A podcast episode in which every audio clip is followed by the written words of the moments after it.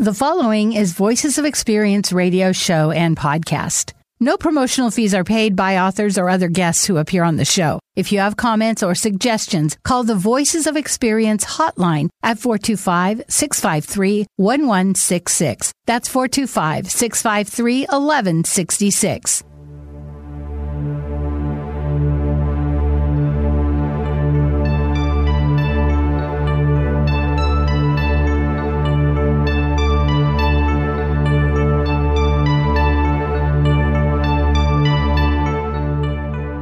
Welcome to Voices of Experience on KIXI AM 880 and KKNW 1150 AM, a simulcast.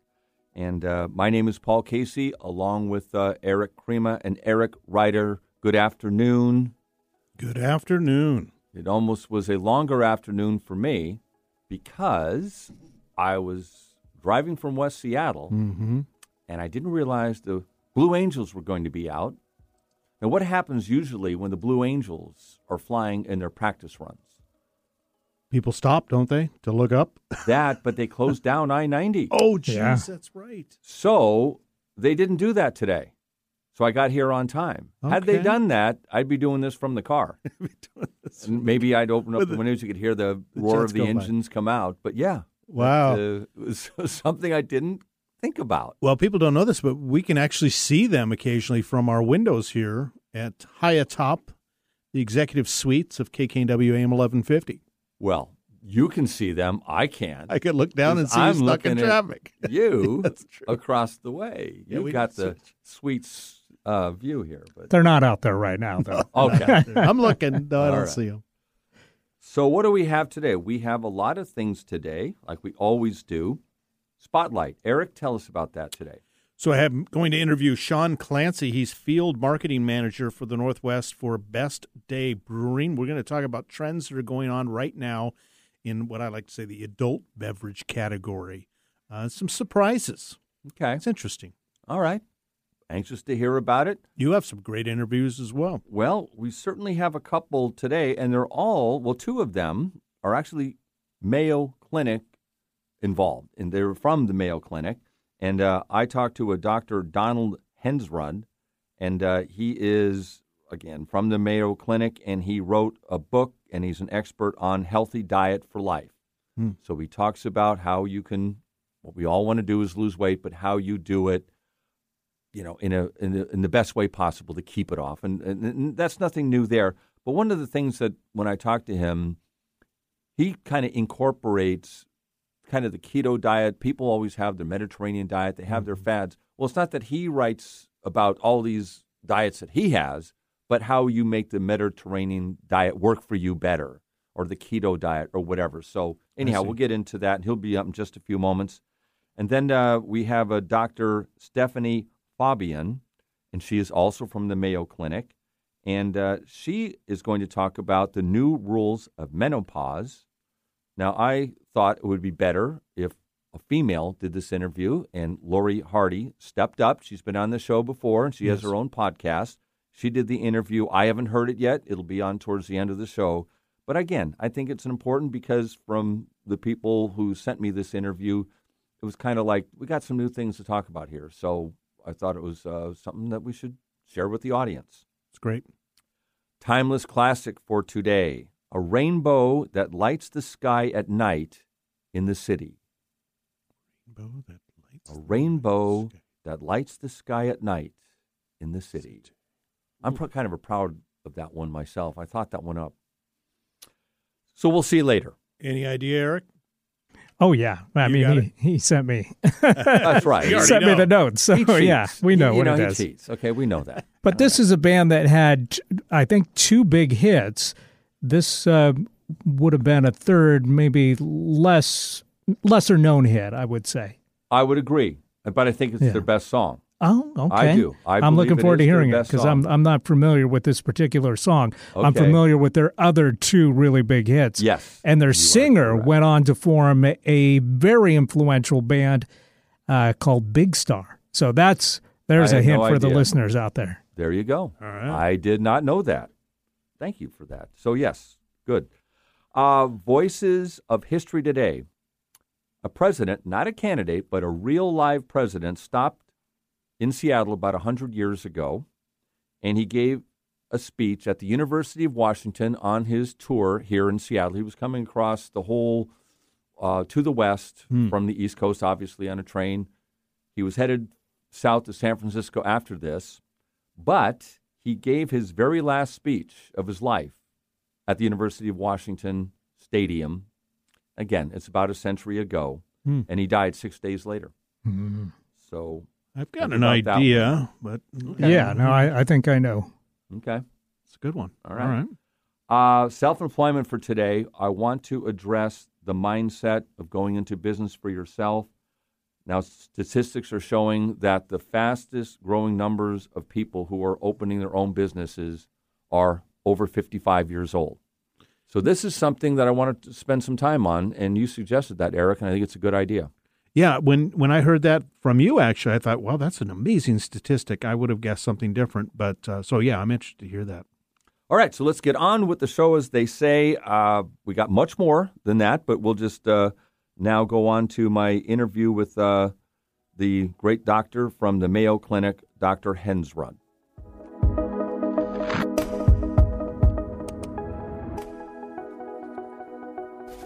So, uh, Dr. Hensrud, just a little bit of uh, introduction for him. He's an author of a New York Times bestseller book called A Healthy Diet for Life and this is his third edition from the Mayo Clinic. It has wonderful reviews. I looked it up, and uh, I'll just give you one of the review that someone wrote. Every page forces you to think about your goals and working on a food plan.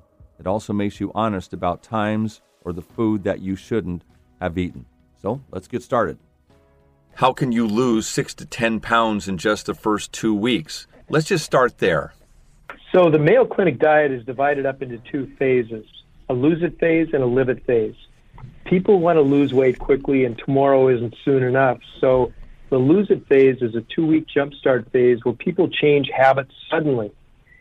It's not anything, there's no counting calories, nothing uh, extreme. All the habits are safe and effective, such as eating more fruits and vegetables, eating breakfast, eating whole grains. The toughest habit is no eating while watching TV, and you can only watch as much TV as the amount of time that you're physically active. Uh, we're not telling people not to watch TV, but just don't mindlessly munch. When people did this in our pilot program, they lost an average of eight pounds, or most people lost six to 10 pounds. That's too fast long term. Some of this is water weight, but we didn't see any adverse effects, and all of the habits were safe and effective. The second phase is where people take these habits in the live it phase and turn them into long term lifestyle changes. So, although we call it the Mayo Clinic diet, it actually is a long term, evidence based lifestyle change program. You know, there's so much information about how to lose weight, and you had a couple comments there. And one is that you mentioned breakfast again. Is that the most important meal of the day and a meal that you should eat the most?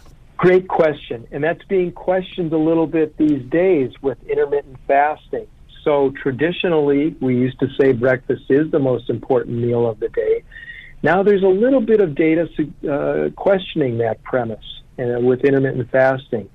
We still think it's important to eat healthy food throughout the day. Even if people are doing intermittent fasting, they should still try and eat a healthy diet. And a healthy breakfast can get people off to a good start, especially children. It's been shown that when children go to school, if they have a good breakfast, they do a little bit better. So, this whole area of weight management is full of controversies, and it's a lot more complicated than eat less, exercise more. People don't need us to tell them that. So, we've sorted through all of these things, and we've come up with a program that we think is practical, realistic, and enjoyable enough to be sustainable. So let's get into that. So the premise behind uh, our program is something called calorie density or energy density. That by consuming generous amounts of fresh or frozen fruits and vegetables that are high in bulk and low in calories, people can get enough food so they feel satisfied without a lot of calories. In the other food groups, we recommend healthier choices such as whole grain carbohydrates, lean sources of protein and dairy, and heart healthy fats such as nuts, olive oil, and avocados. By following this program, people can not only get enough to eat and be satisfied, they can lose weight because their calories go down, they can improve their health, and they can actually feel better. You use the word frozen and, and the vegetables. Is there an advantage to buying frozen rather than fresh? One is convenience. You can buy frozen vegetables that are already cut up and ready to go, so you just heat them up. And there is a little bit of a misunderstanding. Sometimes frozen vegetables actually have more nutrients than fresh vegetables. Some nutrients, like vitamin C, for example, degrades over time. So if, if a fresh uh, piece of uh, fruit or vegetable sits on the shelf for a while, that content of vitamin C may go down. Whereas frozen vegetables are often frozen right when they're picked, and it preserves some of these nutrients. Interesting. I mean, I'm getting things out of this interview already. However, if I don't get anything more out of it, which I'm sure I am, that makes this whole conversation worthwhile just with that. I would have thought that fresh would have been much better than frozen. You know, that's an example. Again, this, this whole area is very complex, but we've taken the evidence and the knowledge and we've put it into our book, The Mayo Clinic Diet, in a, in a form that people can not only understand, but apply in a positive way. This doesn't have to be drudgery. There's a lot of great food out there, a lot of other hints and tips for people to use in, in improving their health and managing their weight in a better way. And so we're, we're very excited about our new addition. People eating fast food and all that, is that ebbing some or is that still a chronic problem that continues to get worse and worse? Well, to take a step back, we know that we thought weight was plateauing in this country, but it seems to be it's continuing to increase. Over 70% of the population is now overweight and obese. And the factors that go into what we consume, our, our diet, and our activity are tremendously complex and numerous. We've engineered physical activity out of our lives. You mentioned fast food. That's a part of it here. So, one of the ways we deal with that is to try and control portion size and total amount of high calorie foods and emphasize uh, foods that are minimally processed, mostly plant, that can not only support uh, weight management, but also support health. You know, there are so many diets out there, like the keto diet, the gluten free diet, the Mediterranean diet. How do you discern among all these various approaches? So, there is a body of literature that is confusing to most people. We've sorted through it. And we actually, one of the, the main differences in the new edition is we have incorporated some of those other dietary plans. We have a Mediterranean Mayo Clinic diet a healthy keto Mayo Clinic diet, a vegetarian Mayo Clinic diet, and a high protein Mayo Clinic diet with recipes that people can use to follow these types of plans. This program, a weight management program, should be tailored to the individual. There was something else I read in an advanced copy of this interview, and it something along the lines of losing weight is not the hard part, but keeping it off is. I imagine you have a lot of evidence in that direction. That's right. Uh, you know, if people ate 500 calories from jelly beans, they'd lose weight. But that obviously isn't a, a healthy or sustainable way to do it. We focus on setting people up with the information and knowledge and guidance to help people do this in a way that, as I think I've mentioned, practical, realistic, and enjoyable. Those things should be in place. It shouldn't be drudgery to make it sustainable. And it's not only about weight, it's about maintaining health, and the type of program we recommend is health supporting and most importantly, people often say when I weighed less, when I was eating better, when I was more active, I felt better. So it should improve the quality of life also. You had something as well talking about a quick start program of five habits, breaking five habits, and then try five bonus habits. What's that? That's the lose it phase where people can lose weight quickly in a healthy manner. The habits are all safe and effective uh, and will help people to get a jump start on their weight loss. Move 30 minutes a day and people can choose whatever activity they want to. At Excuse me, doctor, you said period, move 30, 30, minutes a day? That doesn't seem that burdensome. It, it doesn't, but many people don't achieve that. Huh. A, a bonus habit is 60 minutes a day. It's important to not do too much too fast, which many people are doing with New Year's resolutions, and that'll last about a week or two. But we do throw the kitchen sink at people, but we think it's in a manageable manner that people can then take those habits and turn it into a lifestyle change program.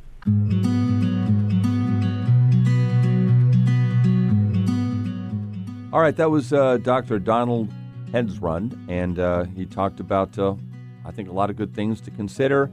If you want to find out more about his other books or the one he talked about, all you need to do is Google Donald Hensrud, and that is spelled H E N S R U D. Donald Hensrud. H E N S R U D.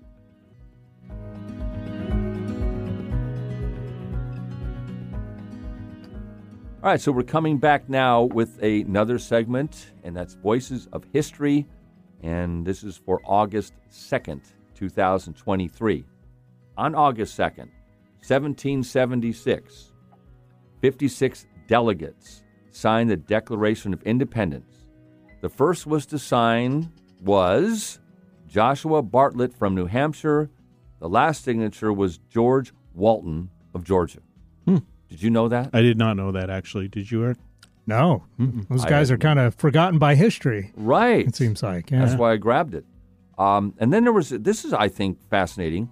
A Carter Braxton of Virginia, Robert Morris of Pennsylvania, George Read of Delaware, and Edward Rutledge of South Carolina opposed the document, but they signed it in order to give the impression of a unanimous Congress. Hmm. Now look at that. Do we have that sort of uh, Happens all the time, right? you know, I mean, come on. Would we do that today and even hear about that? Oh, let's do it for the good of the country. So anyhow, I swear. I think you could pose the question, what should we have for lunch to Congress? It would take a year to figure it out. Right. All kinds of arguing. Where your venue is. August 3rd, 1949, the rival Basketball Association of America and the National Basketball Association merged to become the National Basketball Association. The new NBA was made up of 17 teams that represented small towns and large cities across the country. In the 1950s, the number of teams, though, dwindled to eight from that high of 17. They were all folding up because of lack of uh, fan support. In 1959 or 55, again, only eight teams existed. That was until that year, a 24 second clock was implemented. Because up to that point, you could hold the ball as long as you want and go for the final shot to win the game. Like if you're an inferior team, Sure. that's what you would do pass the ball for you know whole game and then you just take a shot at the buzzer. But this got a little boring at the games. So i think in this age of looking at uh, clocks and things like that we've just seen it happen in baseball. They want to speed up the game so you have a 15 second or 20 second limit to deliver that next pitch. When i went to wsu in college and this was all of college basketball then in the ncaa they didn't have a time clock until 1985, well after I graduated. So you saw that sometimes in college basketball, where hmm. again, a team, you're playing UCLA with Kareem, and then you got some team from Idaho running a, they don't have a shot at him. So they would be passing the ball all Right. game. So people were going, okay, this is not very entertaining. So then they put a 45 second clock in. They reduced it to 35 seconds in 1993 and then to 30 in 2015.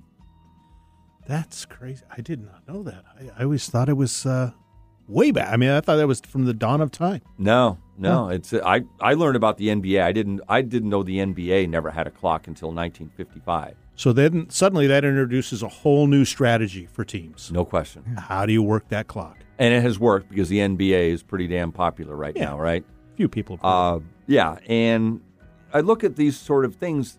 I remember in college football, to just take it to another level here, that the NFL didn't have a two point conversion until 2015. No, excuse me. Do I have that right? 35, that- Seems about right. Yeah. Yeah, anyhow, but it, it was uh, maybe before that, but not much before that. But they didn't go for two points. And why? Because college football was doing it. You see, so they stalled for years because college football did it a lot sooner. They did it back in the uh, early 80s because there were too many ties. So let's break it up. Fans are coming to see a game. Yes. So then the NFL would not do it. They're stubborn, college football, but they finally broke down. Yeah, let's kind of do that. So, and it turns out that's one of the more exciting things that happened. exactly. You know, what are they going to do? Now, one more reform, and I'll get off this because I'm going to take the whole. Gosh, we're we're moving along. Is that uh, they still have what I consider to be an archaic rule, and that is they're trying to change this, but and I think in the Super Bowl playoffs, but you play a whole football game, it's a tie. You're going into overtime in pro football. Kick off the other team. If they score a touchdown, the game's over. Mm-hmm. The other team doesn't have a chance to respond. Now, in college, they do. High school, they do. Every other sport, the team gets the ball back. It, to me, it's just ridiculous not to allow another team to have a chance. But I think you will find at some point that will end entirely. Gotcha. That's my prediction. All right. I have spent more time on that than I thought I would. Let's see what else. Let's move on to, I'll just say that story again that I started with, and that's on July 27th, just a week ago. Crowds lined the streets of Seattle to welcome President Warren G. Harding. Did you have that one? I did, yeah. I've been watching Boardwalk Empire recently, and that's set right in that time. So it's like I, I knew exactly who it was. How are you enjoying it? I, I'm enjoying it a lot, yeah. I loved it. I saw that. It was such a great show. So you're telling me four years of high school and all I really needed to do was watch Boardwalk Empire because I, I totally got it wrong. Well, a lot of it is not historically accurate, but uh, some things are, like Warren G. Harding being president. Dang it. Well, there you go. See, you learned something. Uh, you know, he met with the children at Volunteer Park on that day, the Boy Scouts at Woodland Park, and as I mentioned, he ended the day with an hour long address at the University of Washington. The speech would be his last. He got on a train to San Francisco and he died six days later. So there you go. I think uh, probably had maybe you have time for one more. What do you think, Eric? Do you think we do? Sure. We're moving along. All right, this will be a quick one. On August 5, 1858, the first transatlantic telegraph cable is completed.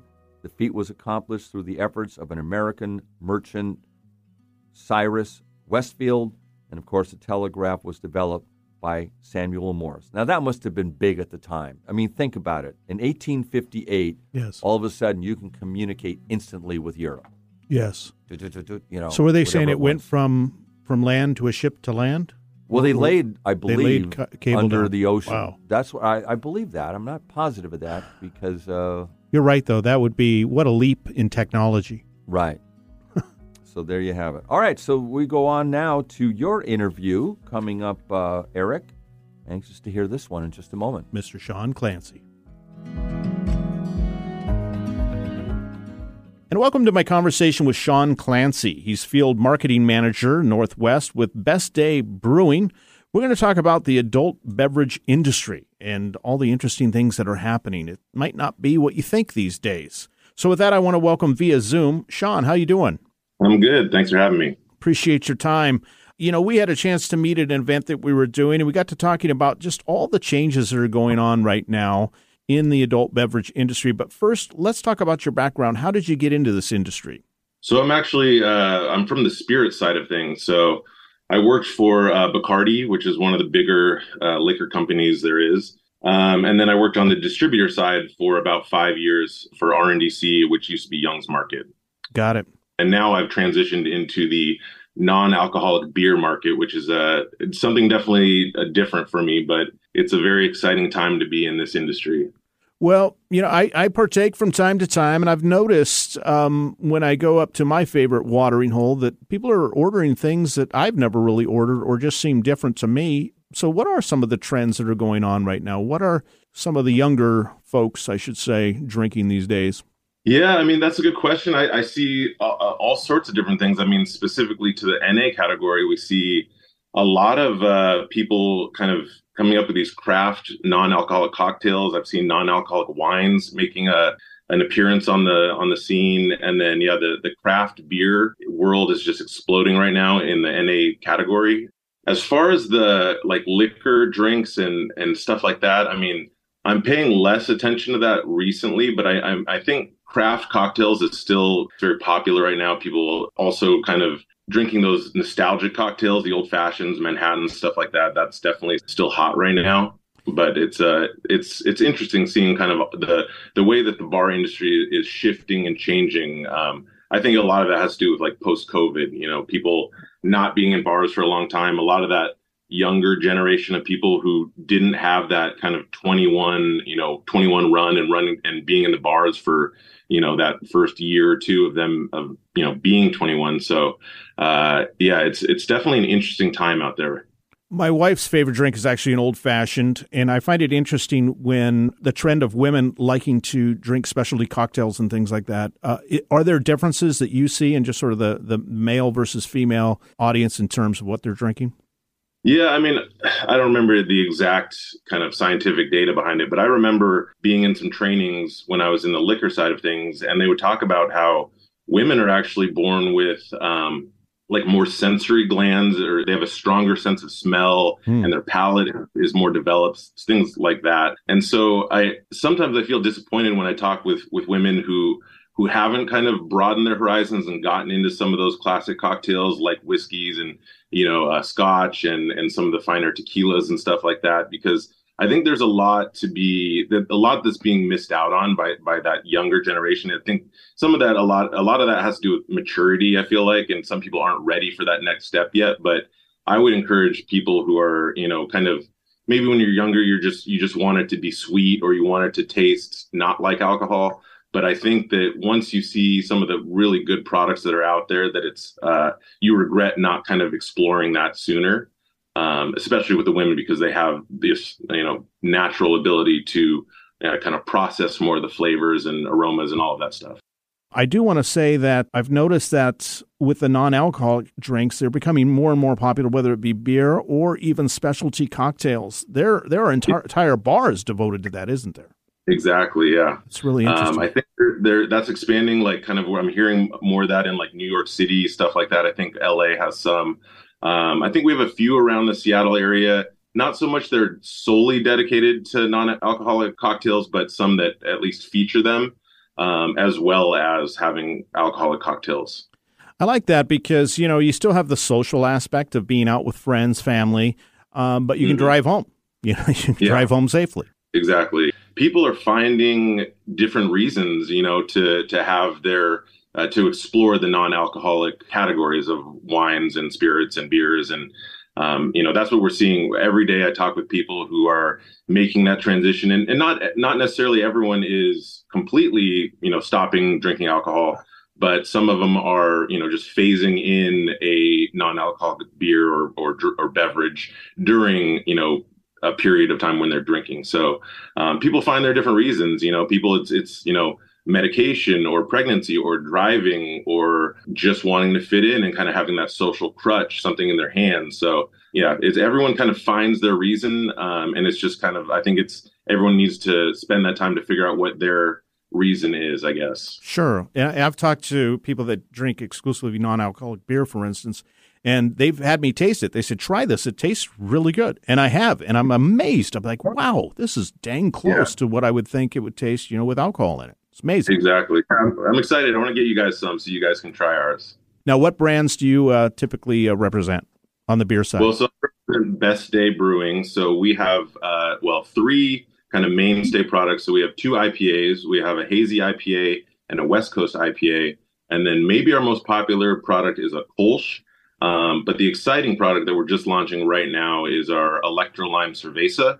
So that's a Mexican style lager brewed with uh, sea salt and lime. That's our, our products right now, and we're uh, we're excited about other seasonal releases in the future. Um, but yeah, we're that's our kind of craft lineup.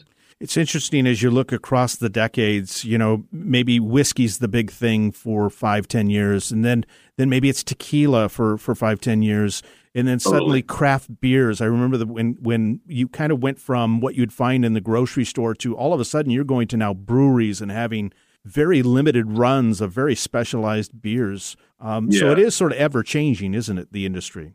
Definitely, I think. Yeah, I mean, it's not only cyclical like that, where where things become popular, and and, and I think there's different reasons for that, but but also uh, regional. I think it's funny where you'll go to some you know different area and you'll see that people are drinking only mm. this brand or or this is their favorite kind of shot or whatever it might be. But it is a very fascinating kind of culture of of drinking or, or consumption. Um, and it, I've definitely noticed, you know, uh, tequila is uh, very, you know, popular right now, especially the good high end tequilas.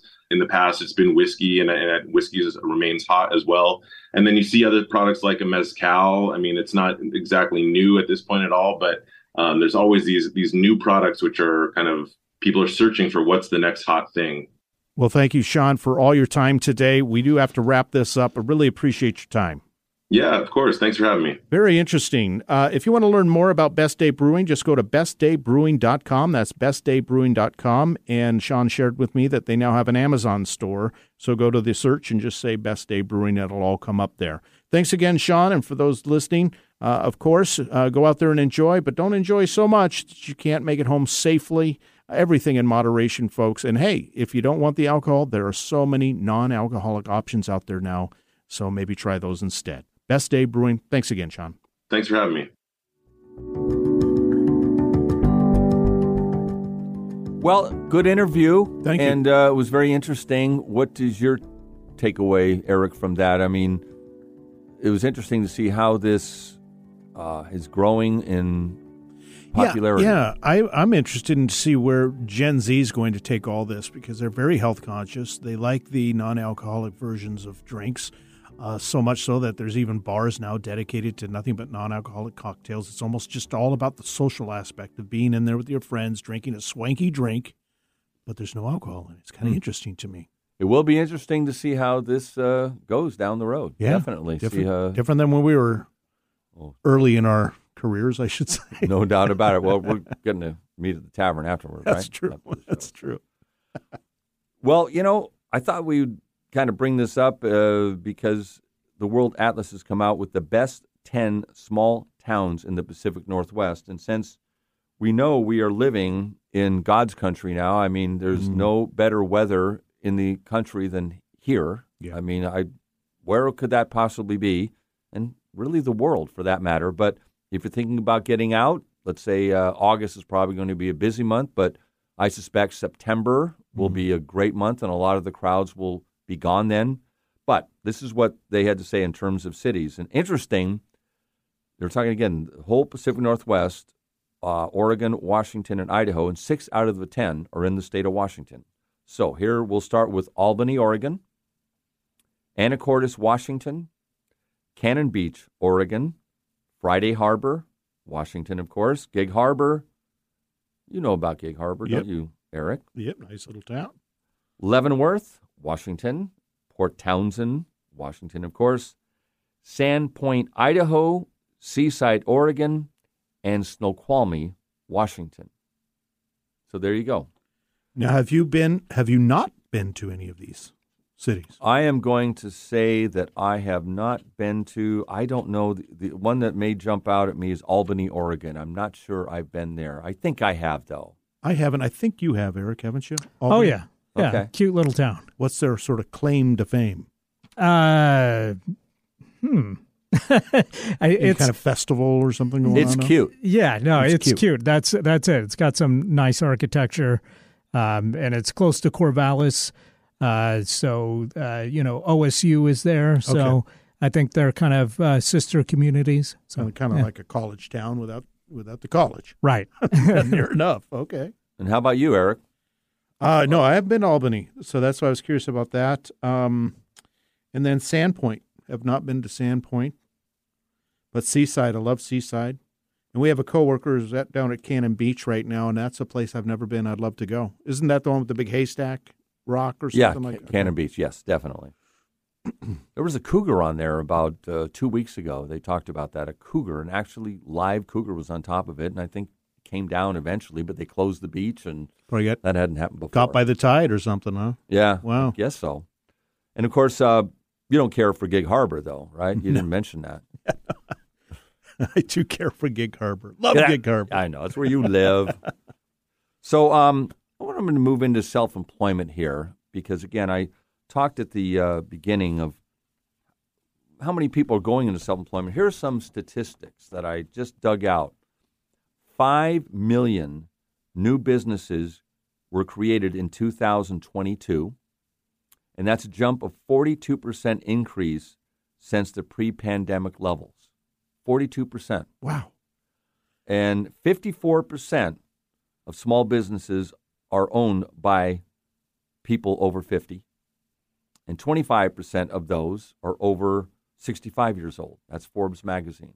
Hey, all right. So there's a lot of people interested in this subject, and I did it uh, for many years and still do, I suppose. And I did write a book about self employment twice, once in 2004 and updated the other one in 2017. And the focus of the book was not to try to talk you into running a business for yourself or go into self employment or not to. It was, I felt the success of the book would be measured on people who read it and said, you know what, this is not for me.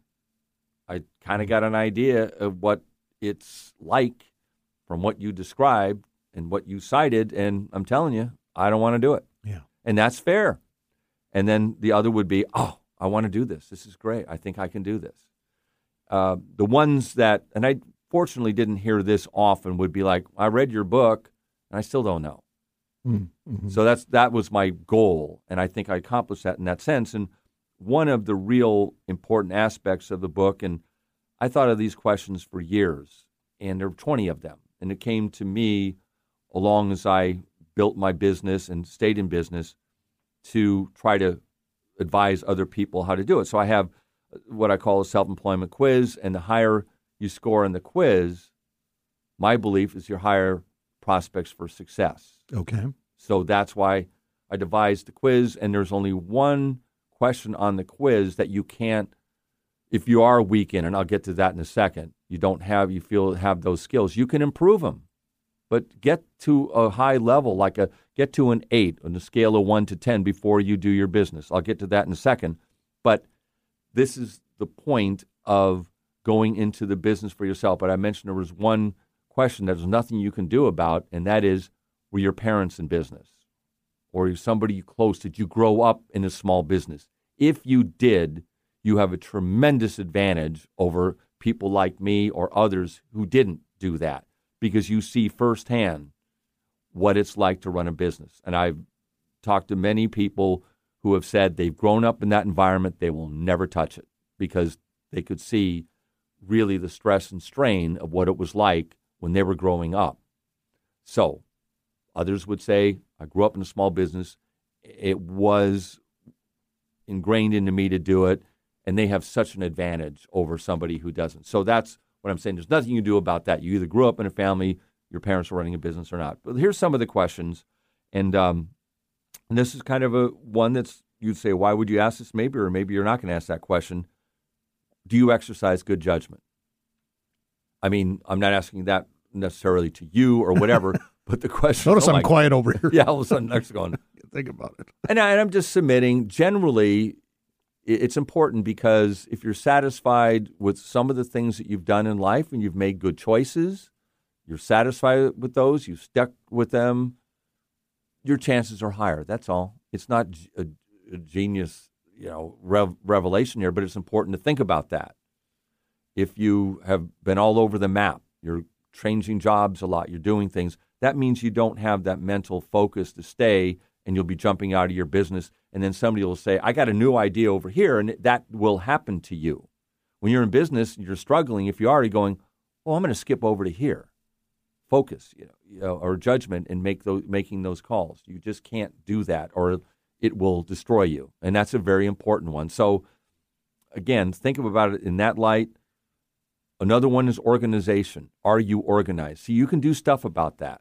I thought I was organized, but my mentor, and I've mentioned his name before, Larry Kaufman, we published a newspaper. He taught me how much more you could do just being organized. And again, I thought I was organized. I wasn't even close. Time is money. You have to really get up in the morning and use your 15, 20 minutes really well because that is where r- the rubber meets the road. It's so important to be Right. organized. It's like you're setting the tone for the day. Yeah, absolutely. And I think with that, you put a you can make a decision on how important it is. I started out with time. I figured I was worth one hundred and twenty five dollars an hour. So if I had to do something, get sidelined and get pulled away from what I'm doing, it's costing me 300 bucks if it's two hours. So you have to equate that. There's a penalty to be paid if you have a lot of things going and you got a lot of distractions. It's time is money. If this is not, this is in case you don't have a big infusion of money for someone to give you, which I didn't. Mm-hmm. So you had these are things you had to really think about. And the other thing is execute your projects. Can you execute when you have an idea? Can you get it done? Everybody has ideas. It's like everybody has a book inside of them. I'm not trying to brag here or whatever, but that sort of thing, when I felt important, got me to finish my book. Because I, oh, I've got that great book idea. Well, get it done. Yeah. So you have it something that you have set out to do and you execute. If you're not doing that, you have all these things around. You got to execute in business um, if you're going to survive in it. Well, I'd highly recommend that our listeners who are thinking about going into business for themselves get that book. What's the easiest way? It's called Is Self Employment for You? You can get it on Amazon. However, if someone wants to call 425 653 1166, give me your name and address, and I will send you a complimentary copy of my book. 425 653 1166. I will even sign it. Now it's worth something. Oh yeah, right. Maybe they'll go. No, I was going to call, but maybe I won't now. But no, I will. I would like to do that. Yes, but you can get it on Amazon if you want. But uh, I, I suggest you know you take a look at it. So anyhow, all right. So we are coming back with another interview, and this is one with uh, Lori Hardy, and uh, I haven't heard it myself because she did it this morning. So let's get to it. It really took me getting mad that women were getting the care that they needed to go into this, but it's been my, my passion ever since. One of the top doctors in women's health, Dr. Stephanie Faubion, director of Mayo's Clinic Center for Women's Health and author of the New Rules of Menopause, a Mayo Clinic guide to perimenopause and beyond. Welcome. Thanks so much. This is quite a loaded topic. Let's get right to it. Let's talk about why midlife transition for women is not better understood. Exactly. Well, I think in the past it's been a little bit of a taboo topic. There are probably a lot of reasons for that. Reproduction and periods and things like menopause just weren't talked about very much. And I think that's in part a generational thing. When I wrote the first menopause book in 2016, we were actually targeting the baby boomer generation. And now with this book, we're really targeting Generation X and the first of the millennials turned 42 this year. So this is a completely different conversation that we were having with the baby boomers. And these generations really do want to talk about this topic. And in fact, they are quite vocal about it and are not willing to suffer with symptoms, which is great. They're even crowdsourcing solutions for their symptoms. It's a completely different conversation this time around, which is wonderful. I love it that they want to have the conversation. So what are some things they can do to ease this transition? It's important to talk about what some of the symptoms are first and when they occur. Backing up a bit, menopause is defined as no menstrual cycle for one year. You actually are in menopause for a year before you can define actually there. But before that time frame is perimenopause. Even in perimenopause, where women are still having fairly regular menstrual cycles, they can experience symptoms very similar to that of the menopause transition. They can experience hot flashes and night sweats and sleep disturbances and mood disturbances disturbances of vaginal dryness all before they have their last menstrual period. And that can go on for somewhere in the range of six to 10 years before their last period. And then when you hit menopause, the hot flashes are the most common symptom, certainly not the only symptom, but we know the mean duration of symptoms, hot flashes, is seven to nine years.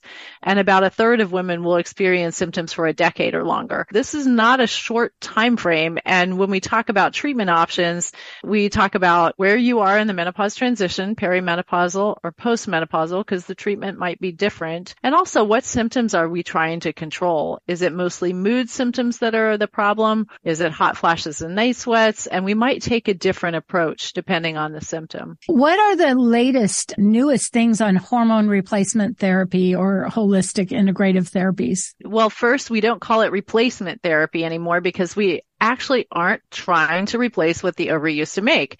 We are just trying to manage symptoms and often that's a much lower dose than what we would use to say get somebody back to where they were at the age of 20. So the goal is just to manage symptoms and the latest and greatest on hormone therapy is that we have finally come full circle from where we were in 2002 when the Women's Health Initiative trial results came out. At that time, they were reported all as one mishmashed group. So they reported the results on the 50 all the way up to 79 year old women all together. That skewed things to make the risks look worse because of course the risks are greater as you age. We know in most women that are actually coming into my office, those are women in the late 40s or early 50s. We know that the benefits typically outweigh the risks for the use of hormone therapy. For those women, it really it does make sense to use hormone therapy as first line treatment if there are no real contraindications to its use. Can you just tell us about what this book has to offer? It's actually broken into three sections and the first section is kind of what is it? What is menopause? What is perimenopause? Kind of walking people through it and also the body changes that women can experience from head to toe. The second part is managing it. So managing those symptoms that occur and we kind of walk through it by symptoms. So not everyone's symptoms are the same and not all management is the same and women are different. We really are to the point where we can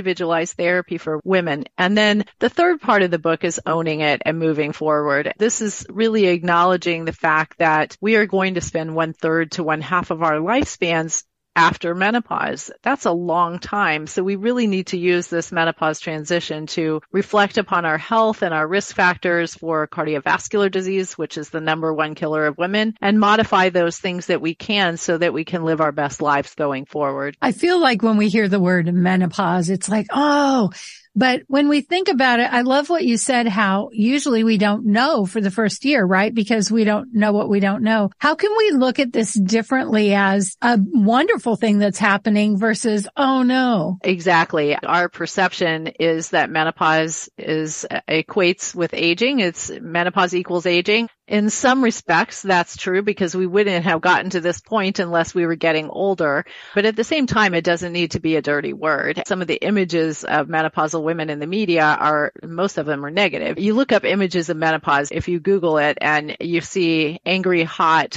old looking women right? But that isn't the way it is or should be. And menopause doesn't have to be a rough experience. It can be quite a good time. And after that, women again can take a step back and reassess where they are in their lives. And it can be quite freeing not to have menstrual cycles anymore and to not worry about pregnancy anymore. And guess what? Sex can still be great after menopause. So there are a lot of things to look forward to. What is the earliest and the latest you've seen women go into menopause? Unfortunately, young girls can go through menopause prematurely. I've seen 19 year olds in menopause, which is not great, but that's unusual. We call it normal if you're over the the age of 45 and about 95% of women have gone through menopause by 55 or 56. I have seen a 60 year old still having periods and that time she was, dear God, when is this going to stop? But it's actually probably protective for her in many respects to have a later menopause. Like you said, we don't often know when we're starting. Do we know when we're done? Well, you're never really done with menopause. You're then postmenopausal for the rest of your life. When you say done, I think most people refer to when do I stop having symptoms? Those symptoms, depending on what they are, might stop and they may not. For example, vaginal dryness that's associated with the loss of estrogen doesn't get better with time. It just keeps getting worse. So you need to manage that if it's a problem for you. But hot flashes typically do get better with time, even if it does take a long time. And I referred to the fact that they last a long time, seven to nine years and over 10 years for some women. They can last for a while. But on the flip side, there are some women that never have a single hot flash. They just stop their periods. That's it.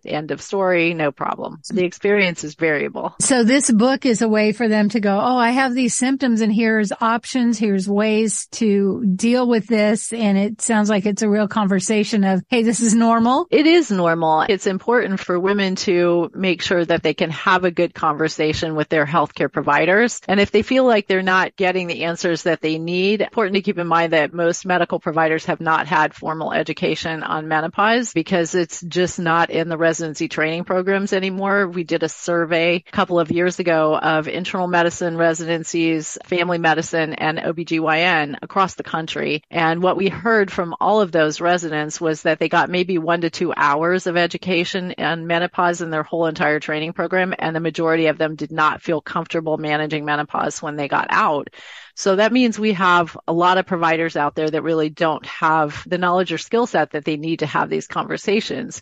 So if women feel like they're being dismissed or they're told that nothing can be done about their symptoms, then they need to really seek care elsewhere. Menopause.org is the Menopause Society and it actually has a listing of providers by location who have been certified in menopause management. So that's at least a place to start to try to find someone in your local area that has that knowledge. This is such a broad subject, but what is it that you really want women to know? They don't have to suffer. If they're struggling with menopause symptoms, these are important. It's not something you should feel like you have to just suffer through. And there are solutions, whether they be hormonal or non-hormonal or uh, you know, making lifestyle recommendations about how to be healthy going forward. There, there's something that you can learn and something that you can do about it. Keep looking for that care if you feel like you're not getting the answers that you need. Dr. Stephanie, I can hear your passion around this. What brought you to this work? The fascinating thing is I tried everything in my power not to go into women's health.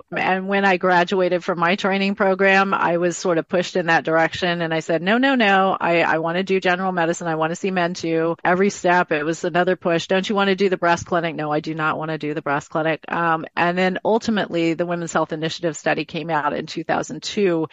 And I had patients coming to me all the time saying they couldn't get hormone therapy and they couldn't get treatment for their menopause symptoms. It was at that time that we decided to put together and start the Women's Health Clinic at Mayo Clinic. And that got going in 2005. So it really took me getting mad that women were getting the care that they needed to go into this, but it's been my, my passion ever since. I'm talking with Dr. Stephanie Faubion and her book is called The New Rules of Menopause, a Mayo Clinic guide to perimenopause and beyond. Thank you so much. I appreciate it and thank you for giving me the opportunity.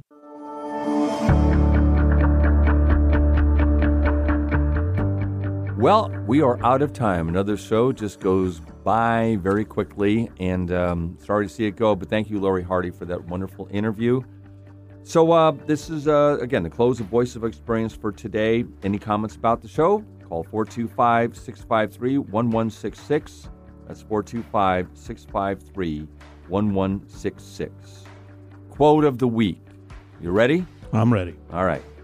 Executive ability is deciding quickly and getting someone else to do the work. I like that. yeah. And that's Earl Nightingale. Our Timeless Classic is coming up next, but just to let you know that you'll hear the whole song on KIXI, but on KKNW and on my podcast, because of copyright issues, you'll hear about a quarter of it. So just to let you know that, so you are forewarned. Okay, here we go. This uh, week's Timeless Classic. Billboard described this week's Timeless Classic as a swinging rhythm item with compelling lyrics and a hypnotizing sales magnet. I don't know exactly what that means, but I did like the song a lot, which is coming up in just a moment. The song begins with the lyrics The city lights, the pretty lights, they can warm the coldest nights. But when the lights go out and the days begin, no one smiles anymore and no one will open up the door until the night time comes. Now, if you like this song remembered as much as me, you know exactly what's coming up. But if not, I think you'll enjoy it. Released in October 1967, Neon Rainbow by the Box Tops. The city lights, the pretty lights, they can warm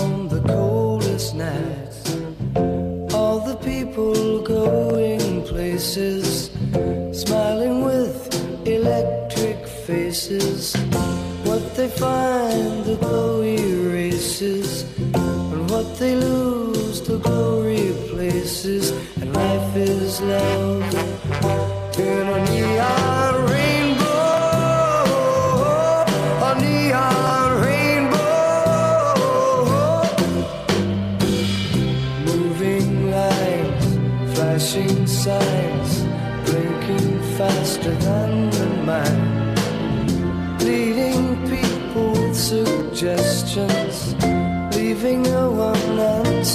questions. You can live without direction, and it don't have to be perfection. And life is life.